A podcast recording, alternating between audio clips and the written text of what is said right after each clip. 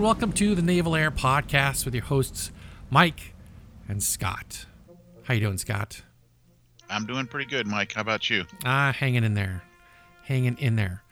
So, uh, for this episode, we're gonna jump off the uh, reminiscing cycle or the kind of you know the historical retelling of what was going on to uh, take the time to answer some e- questions that came in via an email.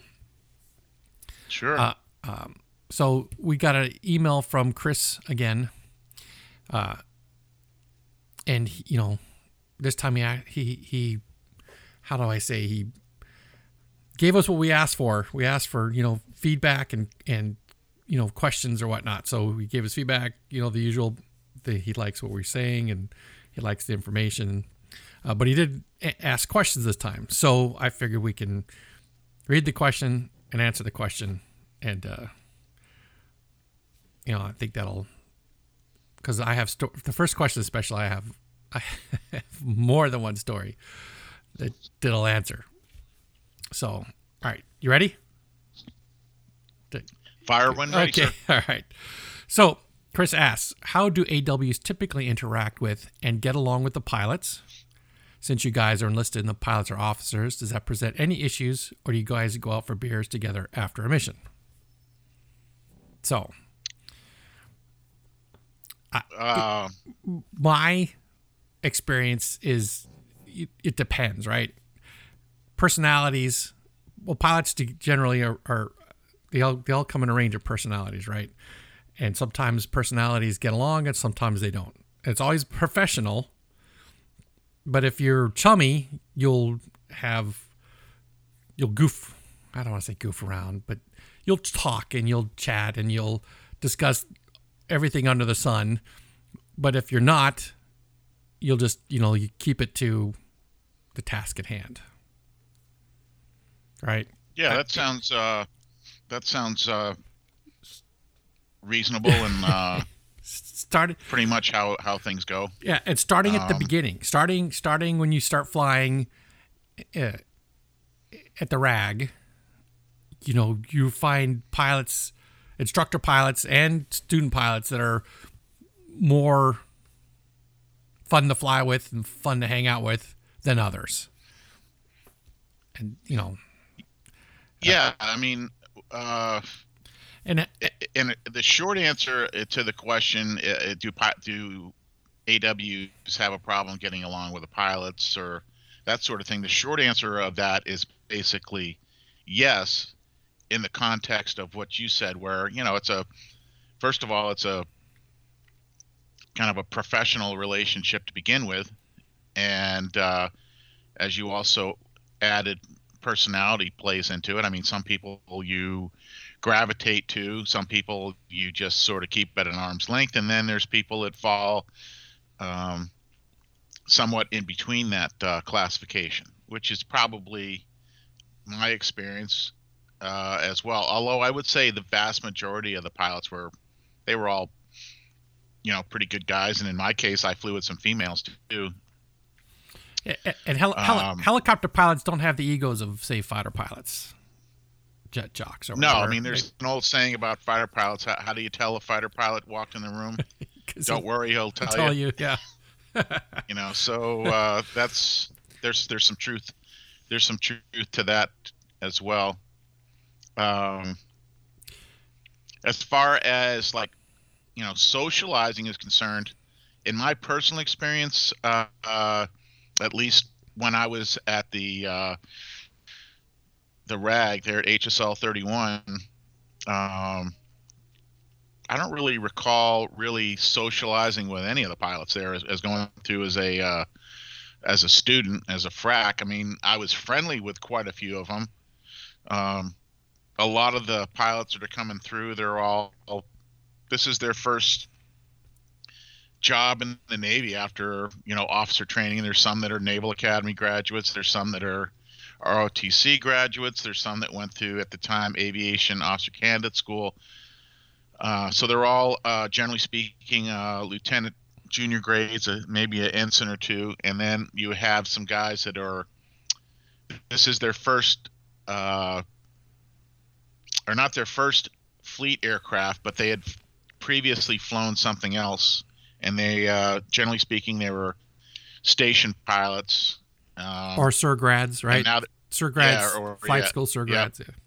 Which is a se- Yeah, selectively selectively retained graduate is what a SERGRAD is. So someone who finishes flight training and rather than getting uh, sent on to their next airplane or whatever, they're they're held back to also be an instructor for you know some of the people behind them for six months or a year or something.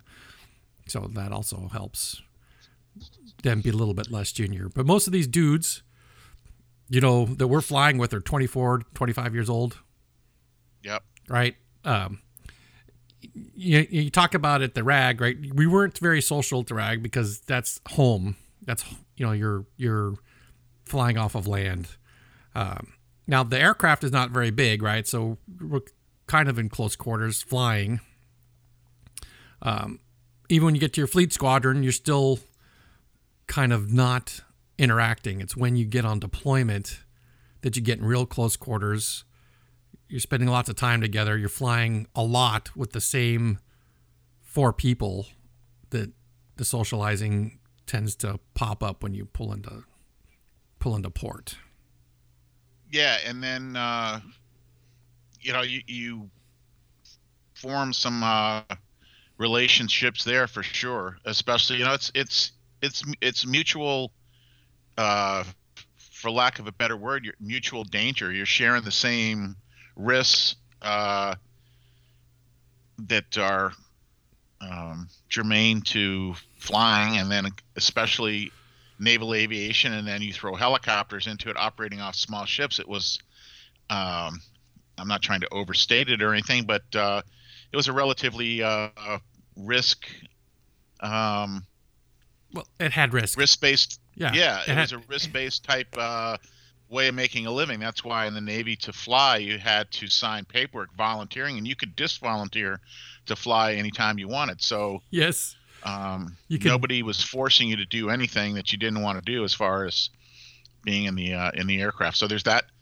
There there's uh, camaraderie there, and I think the other thing that comes along with camaraderie is um, mutual respect because as you go along, especially when you get to the fleet and you establish a reputation for yourself um, as a solid uh, air crewman. You know, you know what you're doing. Uh, the pilots are going to pay attention to you.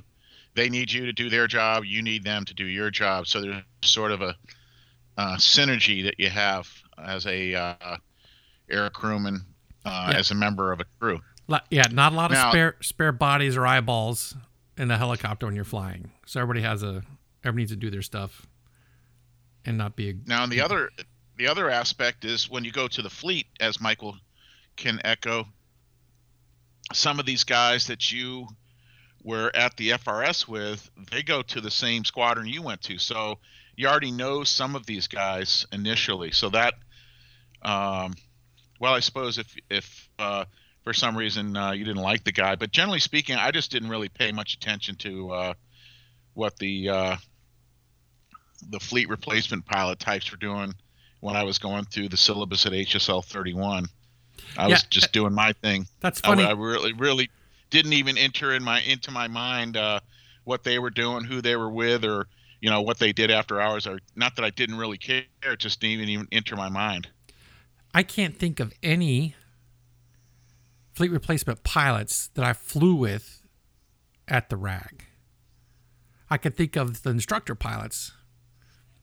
You know, yeah, some, now, see, some- I can some of 'em- remember. I can remember uh, a few of them because I flew with them later on at uh, HSL 31. But there was a couple. I bet you, if I mentioned their name, that you would remember, uh, like Bubba Thiel.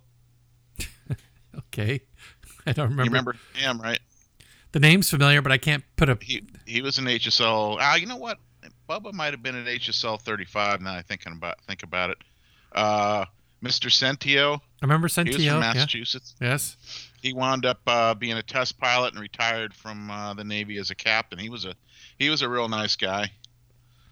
And I remember him and uh, and Bubba Thiel.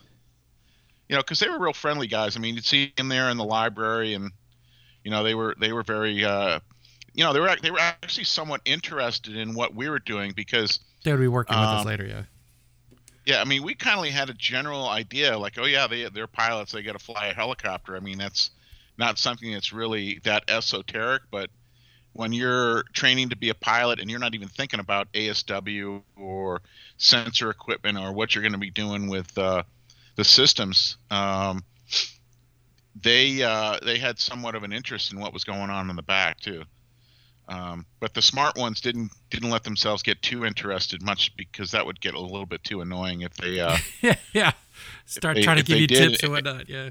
Yeah, and and usually if they you had a few, there was a tiny handful of JOs that junior officers that kind of had that sort of a thing, but they were rapidly uh, squelched by the other pilot, generally speaking. Um, kind of to the point where like, okay, sir, I'll tell you what, you want to you want to swap? I'll get up there and you can sit back here. I actually said that to one pilot one time, not not at the FRS, but no, no. What's your what- later on. Yeah. Um, all right. So I went on one HSL deployment, one LAMPS deployment. And while we didn't, while we are at home in the fleet squadron or, the, you know, we didn't go out, but once we hit the boat and the boat pulled into port, we would go out together. We would, um, I mean, we had a i mean our our outbound our outbound leg we stopped in pearl right? You always stop in pearl as you leave for westpac unless of course you start there i guess. But you know we coming from san diego the ship always stopped in pearl in and out all the way out to westpac Right. and all the way back from it always stopped in pearl so that first that first night first day we pulled into Pearl Harbor on our cruise, on our actual deployment, because we you know we went to Pearl on a short cruise. Mm, I don't remember doing a lot of. So you already scoped out the, the good places to go by that point. Yeah, we didn't do a lot of hanging out that short cruise, but the the when we got on deployment, we we we would go out and um, uh, we you know our pilots went and rented a car because in Pearl you stay on the boat, right? You don't you know Yeah. you're not you don't fly off, you don't find a barracks room somewhere. You're go to the pier, right? You sleep on the ship. So pilots rented a car. I don't know how, and they they come back to the. We were supposed to meet at um, you know the Hale Koa Hotel. You know the the Fort Mhm. Oh, yeah, the, stayed there. Right, yeah. So the Hale Koa Hotel, for those who don't know, is is a hotel in Waikiki that's owned by the government, right, for military people to to stay in Hawaii. And the Hale Koa Hotel had a barefoot bar, you know, bar outside like they all are, and that's where we would meet. We would, because also Pearl's a working port, right? You didn't have the day off typically. You did whatever, and then they let you go for Liberty at you know four o'clock in the afternoon. So the big thing was, you know, okay, we'll meet at the Hale Koa at you know seven o'clock at night. Be already eaten, right? Make sure you've eaten already, and then we'll go hit the town. So you go to you know we eat, go to the warm up with a couple rounds. Usually we were first because the officers always had something a little extra to do, right? And they show up and they have a freaking Lincoln Town car. And we're like, "Wha- how, why'd you get this car? They're like, well, they ran out or whatever. This is all they had. So we had the Lincoln Town car. And since we were hanging out, the three of us, the air crewmen, hanging out at the Hale Koa Hotel, a couple other dudes from the det show up. So uh, we had nine. There's nine people in this group. So the four pilots, no, three of the pilots, because Mr. Uh, Mr. Hodge, he did not participate in the shen- shenanigans. It was the other three guys. Right. So Mr. Hodge, minus him. So the three, other three, three other pilots, three air crewmen, six, and then three other dudes. So nine people. We go out to their, their Lincoln Town car. They pop the trunk, and there's a case of beer in the back already on ice. So we stand in the parking lot, do some more drinking. We fit nine people in this stupid car, and we drove around Waikiki, um, making stops. Remember places like Moose McGillicuddy's, Yep. the Rosen, Yep. Cro- Sure do. the Rose and Crown. Yeah. Uh, yeah. that uh, that was like around the corner. It was a piano bar kind of place. and the Shorebird. Yeah, yeah. Lots of Brit expats at the Rose and Crown for some reason. Um, so yeah, we go to these places, It- it- and you know, you're drinking, you're getting more and more inebriated, um, and you know, yeah. So we fit nine people in this car, and it's time to go back to the boat. Now, we pull up in this car at the pier, and the ship's there, and you know it's three in the morning. The only it's the only car that's moving in this parking lot. That's really not that full anyway because the sh- ship's transient, right? It's not like it's a, a home port where there'd be tons of cars there. You know what I'm saying? And Right. uh, you know, we stumble out of this car and we have this confab. We're all okay. We're really, really drunk. All right, it's three in the morning. We've closed the places down. We're we are stumbling, and in our collective wisdom, it was decided that I'd be the first to cross the bow, just cross the brow, to see if I could re- properly get myself aboard. I don't know what we were thinking if I couldn't, right? I, you know, but you go, and then we'll all like kind of spread it apart because they don't want us. They don't want the ship to see us all showing up together. You know, I Right. whatever for whatever reason. So I go stumbling up there. I render my salute. I turn to ask for permission to come aboard, and I feel breathing on my neck. And I turn around, they're all behind me. All, they all didn't. They all didn't keep the space, the big plan that we had. We all they all just came stumbling up behind me. So we all Right. know, got it. So the next day was cruise book picture day, Oh, jeez. and we had to muster at 7:30 in the morning in whites. This is February, right? But whites whites is year round in Hawaii, right? Yep. Yeah, so we're in whites. Our heli- we had to get we had to push the helicopter out of the hangar because we're gonna take a picture in front of our helicopter. And if I showed you the picture, you could see all the people that participated in the shenanigans because we just look like crap. Squinty eyes, or eyes closed. Right. The typical uh, hangover look. Yeah, right? yeah. So that set the tone for the rest of the deployment. Every time we pulled in a port after that, with the exception of Subic, I don't remember doing a whole lot of hanging out with the pilots in Subic because Subic was also a working port. And we would we would go out in town and they would go up to the club. So we didn't. But Singapore, Diego Garcia, Australia for sure. So yes, we would hang out with them when it was just us and them, not you know when we're you know halfway around the world, not not at home. That's the short answer to that. Do you have do you have lit, lit stories Well, like that too?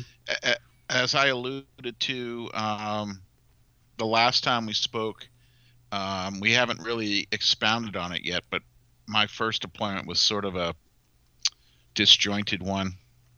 However, um, on that particular detachment, there was zero socialization interaction between the enlisted uh, folks on the detachment and the uh, and the officers. Really? Yep. And actually, uh, on my second deployment, which was a four deployment to Japan, there was zero socialization between the uh, the officers and the uh, enlisted members of the det. And I don't, I don't know, I don't even know where our chief disappeared to from our on our first det. I have no idea who he was hanging out with because that was the other thing. He didn't hang out with us either. So um, it was my first det. There was uh, not a lot of cohesion, and I would say that morale was not particularly high on that detachment. Not that we didn't do, um, you know, a good job. It was just because of our de- our deployment be- becoming so uh, disjointed, where we really didn't know what was going on for the the duration, and and then it ended. Um, that I think that affected our cohesion. And then on the four deployed detachment, um, we spent a good chunk of that actually in the PI, so that lended itself to not hanging out with the uh, with the O's too much as well. So, yeah, um, so I'm not really a, a um, conduit for a lot of information when it comes to socialization on detachment. Now, that's not to say that I didn't socialize with some officers off duty, let's say, not at the squadron, um, which had nothing to do with being on detachment, but just being uh, the fact that I had at the time a commercial pilot certificate and a instrument rating. I went flying with a few of the pilots um, when I was in Hawaii with the Navy Flying Club, and uh, later on, one of the pilots that was going through the FRS uh, was one of my neighbors when I was an instructor at HSL 31, and I, I hung out with uh, with some of those guys, you know, because I was, you know, roughly the same age. I was like 27, 28. Then they were all pretty much about the same, maybe a little about the same or a couple years younger. So um, my my socializing with the officers was was not on detachment. In fact, one of your pilots I, I went flying with uh, Sully, and I took a 172 from uh, North Island. We went up to Big Bear. Nice. When he was an FRS instructor, and I was there. Nice. And uh, and you know him really well. He's a very very very yeah. very uh, well, nice guy. He, really super nice guy. He was the guy that he was the guy that rented the Lincoln. He's the, the guy that Lincoln. He, it was the yeah. town car, Lincoln town car. You know the the big car that you know seats seats six, and we squeeze nine in there, four in the front and five yeah. in the back. Yeah, yeah, very, very, very unassuming, very soft spoken. Um, oh yeah, but he guy he could tie one on. Yeah, and, and a good and a really good pilot. He could. Too, oh so, yeah, you know that we could. That that was always the form, first and foremost in my in my mind was if I paid any attention to uh, the the uh, the officers, if they were really good pilots, they uh, I tended to gravitate toward those types. If they weren't, you know, I kind of sort of like, eh. I kind of looked at them like, uh, I should be doing your job. But uh, yeah, so it was kind of weird, a little different for me. I don't know why. It just turned out that way. I mean, I think uh, you had a very dynamic type of a kind of a large personality OIC because I remember, I remember him when he, he was at HSL 31 as an FRS instructor. So okay, uh, personality. Uh, I don't would call him dynamic and large. He was just, he was just uh, very matter of fact. Well, his, his ego was pretty uh, large. Yeah, he had. So I guess that's what I'm I'm trying to say a, without. Okay, you know, I didn't see a lot of ego from him. I just saw a lot of, well, okay. I don't know if we talked about this openly last time, but we talked might have talked about nicknames and call signs. I think we might have talked yeah. about this off the air. But nicknames and call signs came easy for some people and it were mm-hmm. hard to come up with others. So, you know, my nickname came about because I, you know, they they said I looked like Grandpa Munster with my head shaved, right? Remember the Munsters, yeah. right? Al Lewis, yeah, yeah, Grandpa Munster. Okay. Yeah, I can imagine your boot camp picture so, probably really uh so kind of drove that point home, they, right? You know, so they would ask because you know the, we'd get the we'd leave Hawaii and then go to ship's barber and get your head shaved, right? Because it's less maintenance. And and then oh my gosh, it looks like Grandpa Munster. I'm like, no, I don't. You know, so the more you resist, the more it sticks, right? And then and then it became to you know, gee, Grandpa, can you turn into a bat? No, no, I don't talk about. So finally, long story short, my nickname became the Bat because that's how they got there. At that point, I embraced it because I didn't want it to get any worse. I, you know, I put little little bat emblems on my helmet and I put little bat emblem on my float coat, you just to you know buy into it. But anyway, so the the pilots, Lieutenant Sullivan, his nickname that we put on the plaque was something we didn't really call him that often, but it was it just kind of fit, right? Uh, Mr. Hodge, his nickname was Houdini because he would he would he'd be in the shop chatting everybody yeah. up, chatting everybody, and then and then he just disappeared. Poof! Right? But you didn't you'd never notice him leaving. right? So Yeah. that one that one came and that was because it, it would you know with the enlisted people making the nicknames up, you kind of got to be respectful, right? Uh, Yeah. Mr. Dorgan, his um his we had to kind of make up a bit. We had it was a bit of a stretch. But Lieutenant Commander Kritz. Iron Mike, right? No, Iron Mike came late. Came later. We- oh, okay. Uh, the nickname we put on the plaque for him was "It's good to be the king." Ah, So that ties into your observation about his ego. Although we didn't, he didn't, he didn't show it a lot. But you know, we all knew it. Does that make sense? But Yeah. he was always, always the most professional dude, and always, always pushing to do better. Always pushing. right.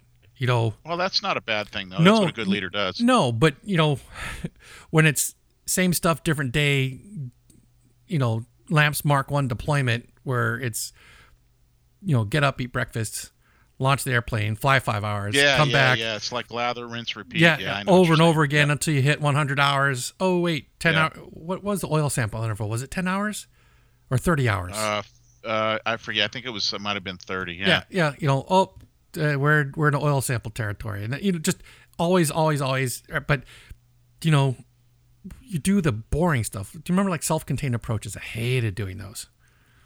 You know, Um. and- well, he interrupted my nap, but I Yeah. didn't. Uh, um. but you know, we would. I didn't. I didn't. I didn't necessarily mind it. Even if I wasn't doing that, I was keeping an eye on the radar anyway. so. Sure, but, But you know, uh, yeah, the pilots. They. Uh, what I didn't like doing was was getting out in the. Uh, the GCA box pattern, you know, and doing like, uh, oh, how many GCAs do you need? I'm like, I, oh, I need like four. How many you need? Three. Oh, and I Go- need two TACAN. It's like oh going God. below, slightly below glide path, going below, slide below back uh, glide path, and correcting. Yeah, Yeah, but yeah. that was. But, Yep. but you didn't do that at the boat, right? That was that was back at home. Guard. That was it, yeah. like home guard Yeah. or when we were in Cubi Point doing it. oh yeah, I remember doing some GCAs at the.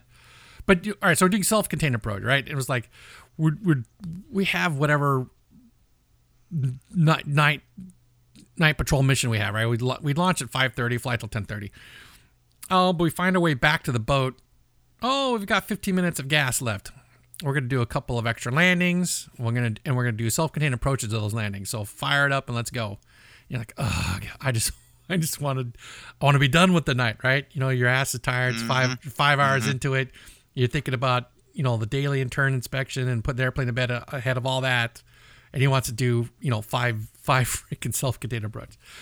But anyway, so yes, um, he, he was, he did have his ego, but it was tempered by professionalism and and nobody resented him for the way he was. You know what I'm saying? When it because if the guy's a jerk in that fashion, then you know the detachment falls apart. Yeah. But he yeah. he he set the boundaries, he set his guidelines, and the our chief did his best to you know keep the wheels on in our two LPOs, and and we all we all pretty much got along good, despite you know the close quarters, because sometimes you just get sick of people's crap, you know, and you know little things flare up here and there, but Yeah. I mean, we. Uh, I think uh, um, familiarity can breed contempt. yes, Um, yes, yeah, it's sort of that that son of, that kind of a uh, a thing that's sort of natural and um, but yeah, it was just a different kind of uh, vibe uh, with uh, my deployments. Um, so no, you know, the, and, no, and social there were you know there was a few things that uh, occurred that uh, created a little bit of uh, angst, let's say. Um, So when you go up flying, you don't you know tell each other sea stories and get to know each other's background and all that. Um, you know, I have to say I don't on deployment or when I was on a detachment. I don't. I don't really remember doing a whole lot of, of ch- idle. You know, I hate to say it this way, but idle it's, chit it's so fu- it's what it is because you're passing time. Um, you know, some yeah, I don't remember really uh, doing a whole lot of that. Um, because you, you know, know, maybe we maybe we did. I just don't really recall anything that just um, comes out my mind. Now, there was some occasions where, you know, I, on my second deployment, um, I, I got to fly the helicopter about a half dozen different times. So that was, Oh yeah, you know, Yeah, that yeah. was kind of cool. I mean, uh, uh, we did that in the PI. let's see.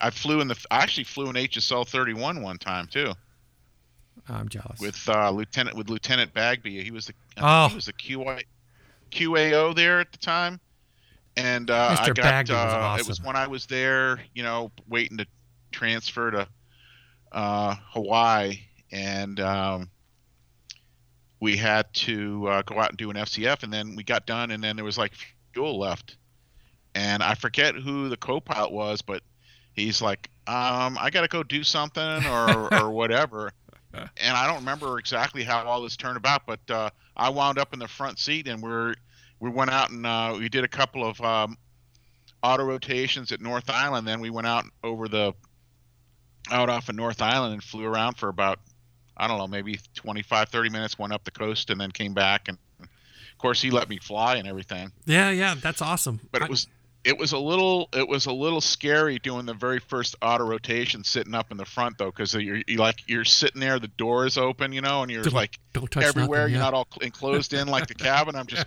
going holy shit i don't know if i want to make a habit out of Yeah, this and you don't want to touch know? nothing, right? Because you don't want to. Inter- you don't want to yeah. interfere with him trying to No, nope.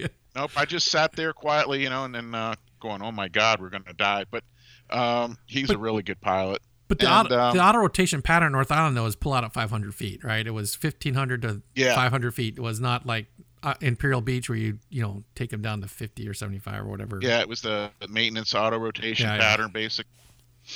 But then, uh, you know, one I flew in uh, Japan, um, at least three times that I remember, and then I flew a couple times in the PI. So yeah, you know, so that was uh, that was pretty cool. You know, are the the, the officers that we had were, were were nice guys and everything. and, Um, a couple of them, uh, in particular, I was really really quite fond of. You know, they kind of looked up to him a lot. Um, so Well, that's good. and and mo- most of them did really well subsequently in the Navy too, because you know they had that ability. You know, um, uh, one of them, uh, let's see, two of them, two of them uh, were captains. You know, retired as O 06s, and uh, one of them actually was the first CEO of the.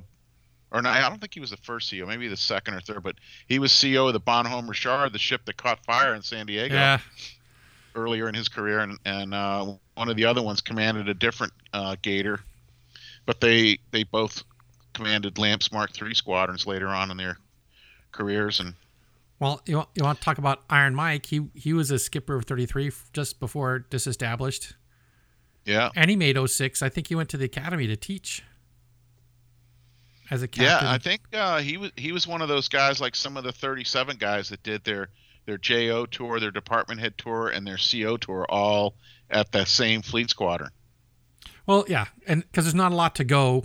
You know, there wasn't how many fleet squadrons were there? Six, right? Yeah, three, three, three- East Coast. three per coast. So, um, so you know, it's it, the the community was small. These dudes knew each other, right? Yeah. They they yeah, just like just like the the AW community was small. You know, we all all the all the Mark One dudes knew each other pretty pretty. You know, if you were within six months ahead or behind you, you were all kind of, oh yeah, I remember you from here, or I remember you from there, or you know, you, you cross paths a lot. Um, but but I would say I had a very I had a very positive relationship with the pilots that I flew with when I was uh, in in the uh, in the Navy, um, with with extremely rare exceptions to the point I can't really remember anything standing out. Um, it was a little different in the HS community because I think the HS community that that was sort of like the the scraping the bottom of the barrel guys went there. really, Uh, yeah, I mean, actually, you had to uh, when you're going through helo training, you know, picking your fleet orders. Um, the best pilots got sent to the H two, I did as I, I, understood it, I did not know that. because that was probably the one that you had to demonstrate not only proficiency as an aviator at a high level, but you also had to show that you had some really p- good leadership qualities because you're going to get leadership uh, opportunities much sooner than you would in the HS community where you got, you know, 16 or 17, 20, whatever it was, I forget, officers. Whereas in an H2 squadron, when you go on deployment, you know, you're you're you know, we had a few guys. There was a very there was a couple guys that uh, we had that took a det out as a lieutenant. You know, they were they were very um, senior, I'm sure, though. Yeah, like- yeah, exactly. Like- you know what they call a fleet lieutenant. Yeah. Uh, Well- we had a couple of those guys. Well, okay, so you know, I was gonna make one more comment about uh, my officer in charge for our deployment. Okay, so yes, we've established that he was, you know, strict. Let's say strict, right? And and no one really felt too comfortable pulling shenanigans off around him, right? But he w- did go out with us when we stormed Waikiki. He was one of the nine dudes in Right, in, right, right. in the league. When we went well, to he was one. Of, he had established himself uh, as a, as an authority figure and a leader, and you weren't going to cross the line. But at the same time, he could also be one of the guys. So he was actually a rare. I would say he was one of the rarities. He was more the exception than the rule, from what I saw. Uh, even you know from other guys talking about their yes, I- um, OICs and, and and the officers in general. You know. And you and you talk about flying in the PI, right? He took he took four of us. You know, who wants to go get some stick time? Four of us raised our hands, and Well, of course. I, I'm not surprised that you raised your hand. me, uh, the other junior AW, and then two of the maintenance guys. Um, and and he without a hesitation, okay, let's go, right? Strap in. You know, the one one air crewman sat up front on the outbound flight and went to some hidden helicopter pad he knew out in the jungle somewhere. Sat down. Everybody got out. One of the maintenance guys got in the front seat and he took him on 20 minutes of flying or whatever while we sat and cooled our heels and the next guy. And then when it was time to go home i got to sit in the front seat. Well you know he flew us around. And then we picked everybody up and then flew flew back. Um, chain smoking the whole time he was stressed out you know he took us flying but he, he could tell he was a little bit nervous about it just chain smoking Yeah. the whole time uh, that's where i learned you can't squeeze the black out of the stick right Yep, yep. because you're death gripping everything because you don't know. Um, Yeah, I mean, I got, I mean, I got to the point where I could, um, I could take off and land, and I could hover, oh no. You know, re- re- reasonably well. Yeah. Well, the H two was a very forgiving airplane in that regard. If you turned on the AS, you know, with all stick- the stuff turned on, it was, Yeah. it was, uh, it was Yes. actually pretty easy to fly. Yeah. I mean, you could with with uh, hover hold and heading hold. The only stick you needed to manipulate was the cyclic to keep it, you know, from drifting, right? Because the nose wouldn't Right, move right. and it would stay at the whatever altitude you set it at. Uh, but even even But, that, uh, it was hard for me. you know, eventually you, you're But I was, I, I can, I can square. remember, uh, one time I flew, we flew into, now I don't know how much, did you fly? You didn't go to Japan at all, did you? no, no. All right, so in Yokosuka, the the, the main naval base, there's a, a, a helo facility there. It's called Chess Romeo, and it's got it actually has a tiny little control tower and a helo pad. You know, because we got uh, Com Seventh Fleet there, and you know some big wigs and stuff.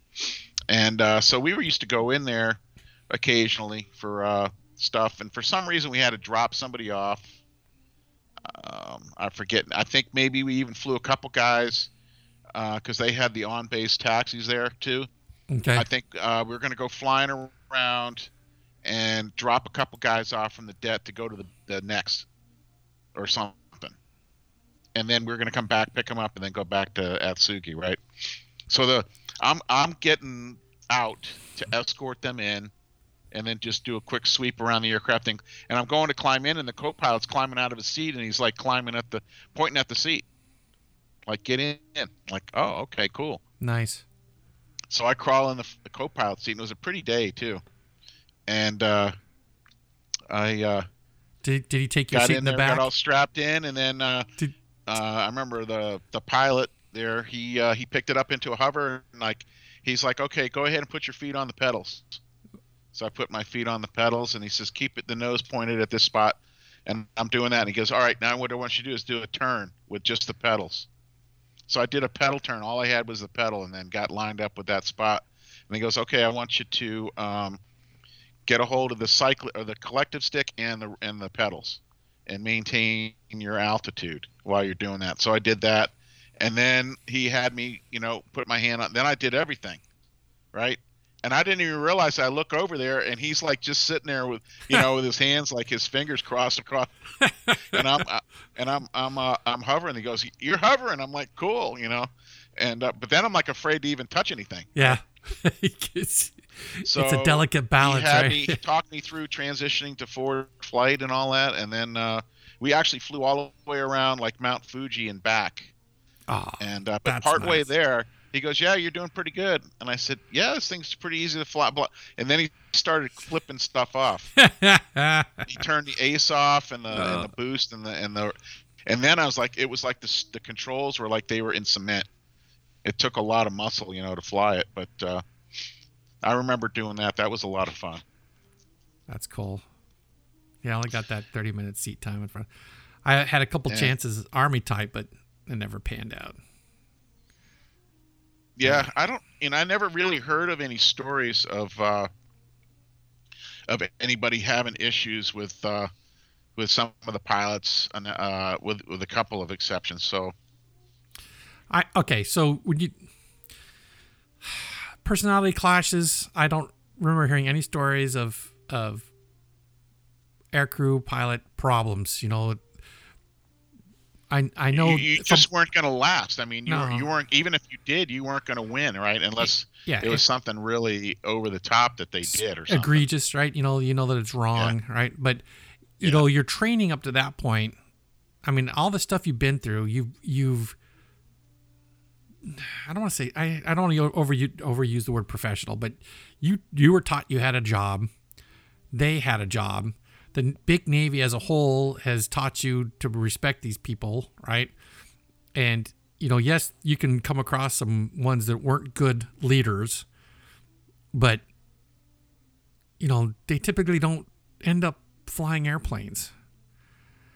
Does that make sense? Well, they, And- they and- just don't last. They just don't last. yeah, they get they get they get why. I mean, I can think of one they figure out ways to get rid of them. one pilot that was marginal. Like, really? How did you make it? Right? One. Well, did he did he make it to being a hack though? That's the I, other. I have no thing. I have no idea. I have no idea. I just know that you know I flew with him. I remember him from the rag, and he showed up at HL thirty three, and and um I you know I didn't fly with him at the rag, but I flew with him at the squadron. I'm like, holy smokes, this guy's this guy's a mess, right? Yeah, we, we had some guys like that, and and uh, they got rid of them. Um, they they uh, they did a uh, a FNAB board FNAB. But- because they got to their their 18 months after they started. They got 18 months from the time that they start the rag basically to becoming a helicopter aircraft commander. Really? And usually that happens pretty quickly. Yeah, that happens pretty quickly after their first cruise. 18 months And, from uh, showing up at the rag to making hack. So that's finished Yep. rag, get to the fleet squadron, Do a Do- tru- do a cruise. do whatever it takes to get integrated there, get a cruise. Mm-hmm. And, okay. Well, that I, Yep. I, didn't, I didn't know they had a ticking clock. Yeah, they've got a ticking clock, and they actually have PQS and everything. Just like, you know, they got their little hack book that they got to do X number of times, and then they do a board and the whole nine yards. So, you know, uh, if if somebody's not hacking it into the point where it's like, we, we can't let this person sign for an aircraft that, um, and they've got to the 18 months and they they they uh, fail a hack board And they the FNAB out, next yeah. the next step is to FNAB them out, and Which you is- know that's pretty. Should we that- explain? that's the end of their career. should we explain that acronym? Field Navy, Field Naval Aviator Ev- Board. Evaluation Board. Evaluation Board. Yeah, FN yeah. It's basically the the as we call it the, Long- the green table. the you know, long green table. felt. Yeah. Yep. and, and um, they look over their record and they uh, decide, uh, ba- and then they interview the the guy, and then they decide whether to extend their time or to recommend to the commanding officer that they uh, not be continued in a flight status in the Navy. Oof. And I've seen it happen a few times, and I don't want to use the word deserved because that's that's not really the correct way of characterizing it. It was more like um, that that was the correct decision. That that was what was required at the time because they were not safe. Yeah, yeah. Because uh, lives to are command yeah. an aircraft. Um, maybe they could fly, but they couldn't fly and uh, act as an aircraft commander in a tactical situation and not not uh, fly the airplane into the water with a brand new co-pilot. Yeah, that's you know you have to always think about oh we got well, we might have to send this guy out with a with a first cruise yeah who's, nugget who's impressionable nugget, yeah AWAN in the back and uh, yeah he's the only guy with experience in airplane yeah. Um, yeah yeah exactly yeah. Uh, uh, but you said something that triggered a question. Oh my gosh. What was I going to talk about? Oh so the 18 month thing I um we had so we had two hacks when we when our when we left on deployment. But I want to say Mr. Hodge made hack before he came back. And Lieutenant Sullivan was pretty close. So I, I, you know, again, that's more of the OIC's, you know, get it done yeah. kind of, kind of. I mean, we flew the snot out of that airplane. I think we flew 600 hours.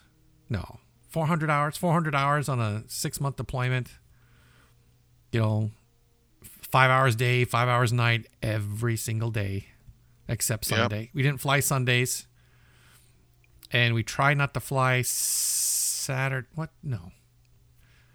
Saturday evenings, maybe. I know we, uh, but yeah, we flew. We flew a lot. Well, we always used to say, you know, a holiday routine for the ship. You know, routine Work, working, working routine. Yeah, but that was again that that was a the you know the chief's idea if he wants to integrate with the ship and do ship's routine or you know do their own thing. But you know, if the airplane was up and there's nothing else going on, we flew. Um, we flew dawn patrols. I'm air quoting dawn yep. patrols. We took off at 7:30, um, and we flew night patrols. Again, air quotes. It took off at 5:30. And some of these things we were, you know, we would go out and fly in a certain area and just tool around and you know illuminate everything we see with the radar. Or we'd practice yep. or we'd practice something. We'd sometimes we throw out smoke in the water practice our approaches. Um, sometimes we uh,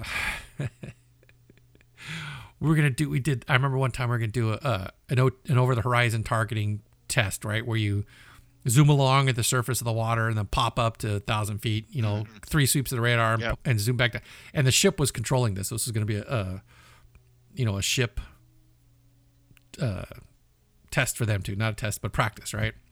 And the ship I was yeah. on was part of the was not part of the ASW screen, it was part of the anti-air screen because it was a guided missile destroyer. So it typically was, you know, ahead of the battle group uh, PIM, right? Ahead of our ahead of the intended movements. We were kind of like ahead. I don't know where we were this day, but we're zooming along. and, and at the predetermined time, we pop up do our three sweeps, report to the boat, right? Go back down. On our second pop up, we popped up right into the freaking approach of the freaking carrier. Oops. Boom. And, and we're we're zooming up, we're zooming up, and uh, you know, on guard comes freaking the air boss. Whoever is in, you know, whatever aircraft is it is at this location, you are you are in the uh, you're in the approach for uh, for the marshal stack. So you need to Yikes. you need to get it. so back down we go. We didn't even you know we didn't finish it. We didn't report to the boat till the next pop up, and then we stayed up longer for. uh Probably Commander Kritz was flying to tell the scope dope back at the ship that hey dude, whoever planned this put put us up in the. Uh, yeah, well, I mean, they. I'm sure that they didn't uh, send a pre-X to the. Uh, I, I have Alpha, no. Whoever I, the heck it is on the carrier to get that. Uh, I have no idea.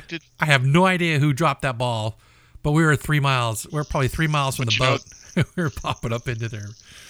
Those kind of things aren't unprecedented, though, and, and and when and they've had to learn the hard way a couple of times on yeah. on exercises when some people have gotten killed because either a CFIT like they had with the VP1 P3 or the uh, the two P3s that collided out in the whiskeys off of uh, San Clemente Island. That was a nasty one. Yeah, yeah, no, it's uh, I don't. It, you know, who knows if the boat, if if the carrier was even flying or it was in a launch or recovery cycle. I don't know, but you know, we popped up right behind him at three miles. so they were not. Yeah, that's pretty they, much in their airspace. They there, weren't. Yeah. They weren't happy. They were not happy with that. I think. I just can't remember the numbers, but you would fly at a hundred, like a hundred feet, as fast as you can go. So about 130 knots, right? 135 knots. Mm-hmm. Which you know, when what was our normal cruising speed? 90. Yeah. 90 knots of normal cruise. So when you're when you're going, you know, 50% faster, and and our normal cruising altitude was 1500 feet, right? So you're down close. It felt like you're zooming along, which you know you're not in a helicopter, but it felt like you're zooming along. Yeah. And you could hear the airplane kind of you know straining, you know that it was working hard. Um, I think in theory it could go 120, but uh, it felt like it was going to fly apart when you got that going that fast. oh yeah. So um, so I think we probably answered the question right that it depends. I think yeah. I think it depends on the people that you're with if they're if they're down for for you know hanging out with each other because some some you know some enlisted people have no desire to hang out with officers at all. They just don't trust them. You know. Yeah, see, I, I, I, put my life in their hands every time yeah, I went flying, so I, we I didn't have that kind of attitude. We were it. I just didn't really put much thought into it. We were an exception, like, oh. though. We were an exception, right? But there's other maintenance yeah. types that you know, no, I don't like them. They they make work for me, so I don't like them. So, so yeah, sometimes, yeah, it depends. Um, so the other question that Chris had was about uh, if we get training to fly. So we just talked about getting some stick time, right? Um, no, we got zero yeah, actual. But, but there, the, there, was nothing the, formalized or even informalized about no, uh, no, no tra- about us flying. And I think if we did any flying, that was kind of like uh, I see nothing, I hear nothing by whoever's in charge. Yeah, it, it's a good deal, right? It's a it's a little little piece of candy for you for whatever. But yeah, you're not given any training to fly just in case something happens. Um, right. Because in our airplane, you got to think our, our airplane is a, the the you can't you could get to the pilot station from the cabin, but it was hard. Right, it would be very hard to climb out. Climb you, you stepping over the the bulkhead. What would you, would you say? The 18 inches. Yeah, yeah, the bulkhead. Yeah, the cockpit bulkhead. The, yeah, the opening was like 18 inches. I I could not. If I was out of my seat, you know, in the gunner's belt, and I stuck my head up there, I could not. My shoulders would not fit. I'd have to twist to stick yeah, my head. You know. I, w- I wouldn't. I wouldn't want to do that anyway. So I heard of people doing it in the H60, and I, I and I never got any stick time in the H60, but. uh um, there's, there's. I heard of guys going up to the to the through the middle to get get up there. Not it's not yeah, and and H two is not hard, something easy to swap spots with anybody up there. So, um, and I, I don't think in general, you know, there's other other aircraft that have enlisted sensor operators on them. I don't think any enlisted person was given sort any sort of instruction on how to land an airplane. It's just not. No. It's just not no. done. Um, you know, if the airplane's in distress and if both pilots are incapacitated, you're gonna you're gonna bail out. You're gonna ditch, right? Control ditch, um, where everybody jumps out before the airplane hits the ground. Um, yeah, that's right. We had we had the uh, the planned ditching uh, procedure. I'm glad I never had to do that. I know people that did do it. I've I've accidentally deployed the, uh, the life rafts before, but not. I've seen I've seen a raft deployed in the hangar. No, uh, and and I was uh, in the hangar when it happened, uh, and it was uh, Dave Haddock that did it. The little the little Dave? one man the little one man rafts we had.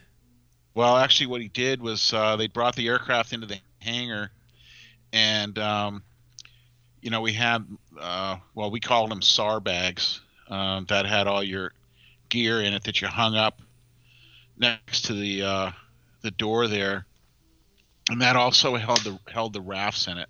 Yeah, the, maybe the rafts were in a separate. The raft bag. bag. No, I don't. The raft bag was by itself. You'd go check out a raft yeah. bag from the PR shop, and it had three rafts in it typically. Yeah. And it was, um, and each raft was 27 well, pounds, so a raft bag was almost 100 pounds. That's how I remember it. and I think these might have been the newfangled oh, okay, international orange bags that actually had the rafts in them and all the other stuff. okay, all right. Well, This is something. you remember, you remember we used to keep the raft bag right behind the pilot's bulkhead on the uh, pushed up against the bulkhead, right? It would wedge in right there. Yeah, yeah. Hey, Mike, Yeah. can you go to pause for one second? Yeah, yeah. Give me a I second. gotta, I gotta ask my daughter or Okay. my Okay, so raft bags. Yeah, so uh, they brought the bird in the hangar, and uh, you know we had to bring the stuff back to the PR shop. So um, I don't know if he was just not thinking about what he was doing, but he just threw it out, like out onto the hangar floor, and I guess it must have hit like the the neck for the CO2 cartridge or something, and it went off, and I heard like this weird noise, and then after that, I heard a loud bang because the raft exploded. You know, and it's in that you know uh, green case. Yeah, Theoretically, you could strap it to your back, I guess. yeah. I heard of some people that used to do that. I was like, nah. If I if I ha- feel like I need to strap a raft to myself, maybe I should just stay home. Yeah, no. But it but anyhow, um, yeah, that that happened. It, it, it was uh, it scared the living daylights out of me. But then it was you know kind of funny at the time, and then Dave had to explain that to the Yes. maintenance officer, I guess. And it's funny because it didn't happen to you, right? That's, Yeah, that's yeah, what makes it re- funny when it happens to somebody else. Yeah, as long as it doesn't. what was the? And, and, and in hindsight, there was a lot of you know funny stuff that uh, that happened, of course, while And you, we and were in the Navy and flying and whatnot. you learn the first rule of thermodynamics. Which, Yeah. Which is with the heat's on somebody else, it's not on you. That's right. That's right. Well, I had I had the rat bag fall out of the airplane in flight. Oh shit. Yeah, we were we were coming back. I want to say San Clemente. So, you know, we're coming around Point Loma, and um, you know, I'm I got my head in the scope because I'm, you know, it's daytime. I have the hood on. I'm practicing marking all the little sailboats and what I could see in the in the radar display. And all of a sudden, I hear, "What was that?" and I'm like, and I'm like, "What?" I could have sworn I saw something fall off the airplane. And I look over, and sure enough, where the raft bag was, it's missing. Because, you know, I guess we weren't flying right in trim, and so some wind came in and sucked that sucker right out. All hundred pounds Wow. of it. All we're like, so we So circled. you had to, ex- well, we had had to go explain that, right? we had to circle around, make sure we didn't hit nothing. Right? Can you imagine a hundred pound bag falling off of you know an airplane at fifteen hundred feet, hits the water, hits a sailboat or something? So yeah, we circled around to make sure we didn't hit anything, and then you know it's filled out a, a TFOA report. Yeah. Yeah. So, um, but yeah. So no, we didn't. We're not taught to fly. We're taught how to ditch, plan ditch, which is you know, everyone jumps out the can, and then the pilot rides it in. Or there's the unplanned ditch where you know the the thing just stops flying and you just got to ride it in. You know, there is no uh, Yeah. There is no ejection seat or method of returning the aircraft to the taxpayers. That's happened to uh, a couple of our uh, squadron mates, Colleagues, right? over the Our year. contemporaries, yes, people we know. Yeah. Shipmates, squadron mates, Um, classmates.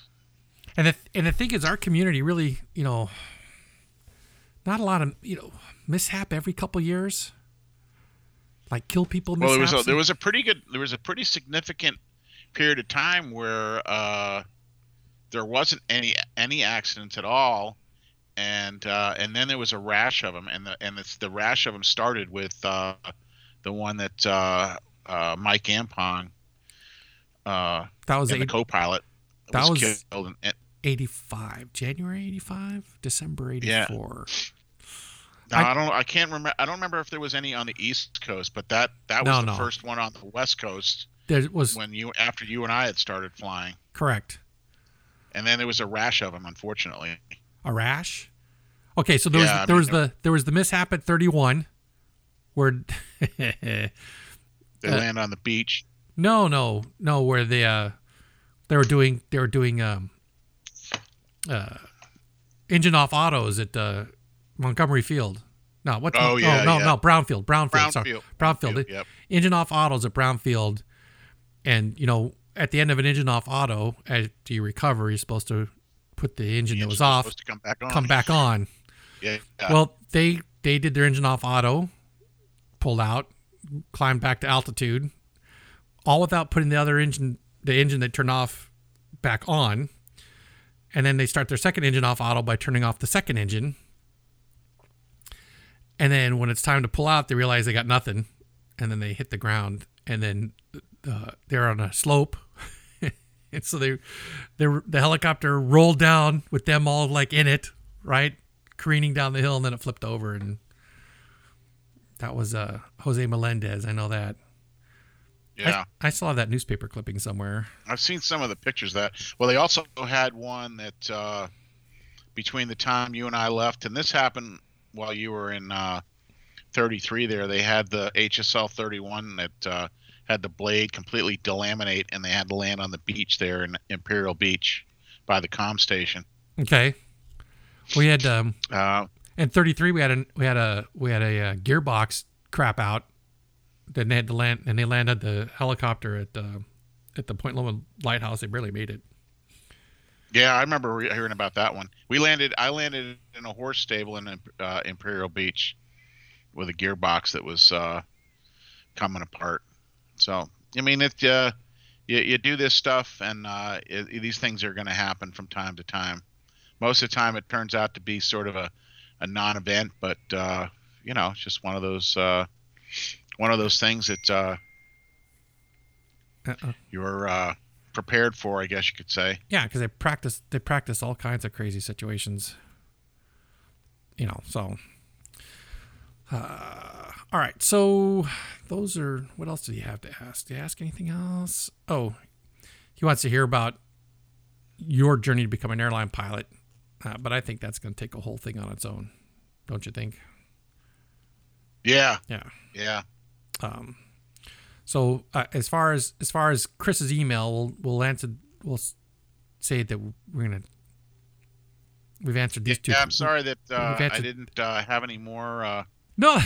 stories about because that's I remember in your uh, one of your um, podcasts that you did, you, you you went into quite a bit of detail about what you guys did in Hawaii and whatnot. Oh. It sounded like it was uh, Yeah, it was. Uh, um, kind of kind of prototypical, I guess, of sail you know sailors on Liberty. So it's good stuff. Um, Did, did I, did I talk about how we trashed a hotel room in, in Bunbury? completely by Oh. accident. Oh yeah, completely. that's not good. It was completely. It was. It was. It was a. It was an accident. It wasn't because we got crazy and were throwing crap at each other. It was just somebody fell down, and the way they fell broke a couch, the back the back of a couch. You know, so it wouldn't Oh yeah. it, it wouldn't stay up. It would fall down. So we, it was identical to the couch against the wall. So we just kind of swapped them. But yeah, Guys got a little uh, little rowdy, huh? well, just you know, you know that's how it is. I can't. I'm sorry to say. I don't know what it's like nowadays if they do as much drinking because, from what I understand, they get rid of for any little any little alcohol related inci- incident just black marks their record. So Well, yeah, I don't know. they they've gone they've gone really uh, to the uh, extreme. I think uh, it's all about the I don't know. They say liability or you know the for the what is it for the uh, good of the service or or what have you.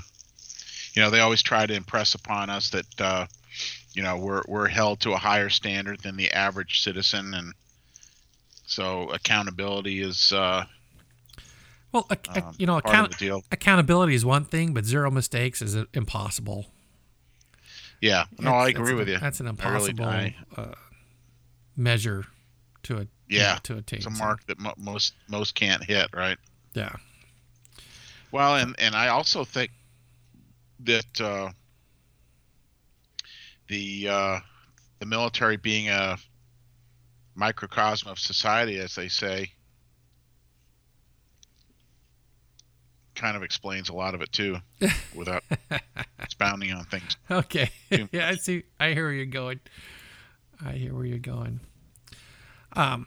Well, all right. So I'm gonna I'm gonna say that you know I'm gonna thank Chris for writing. Start with that.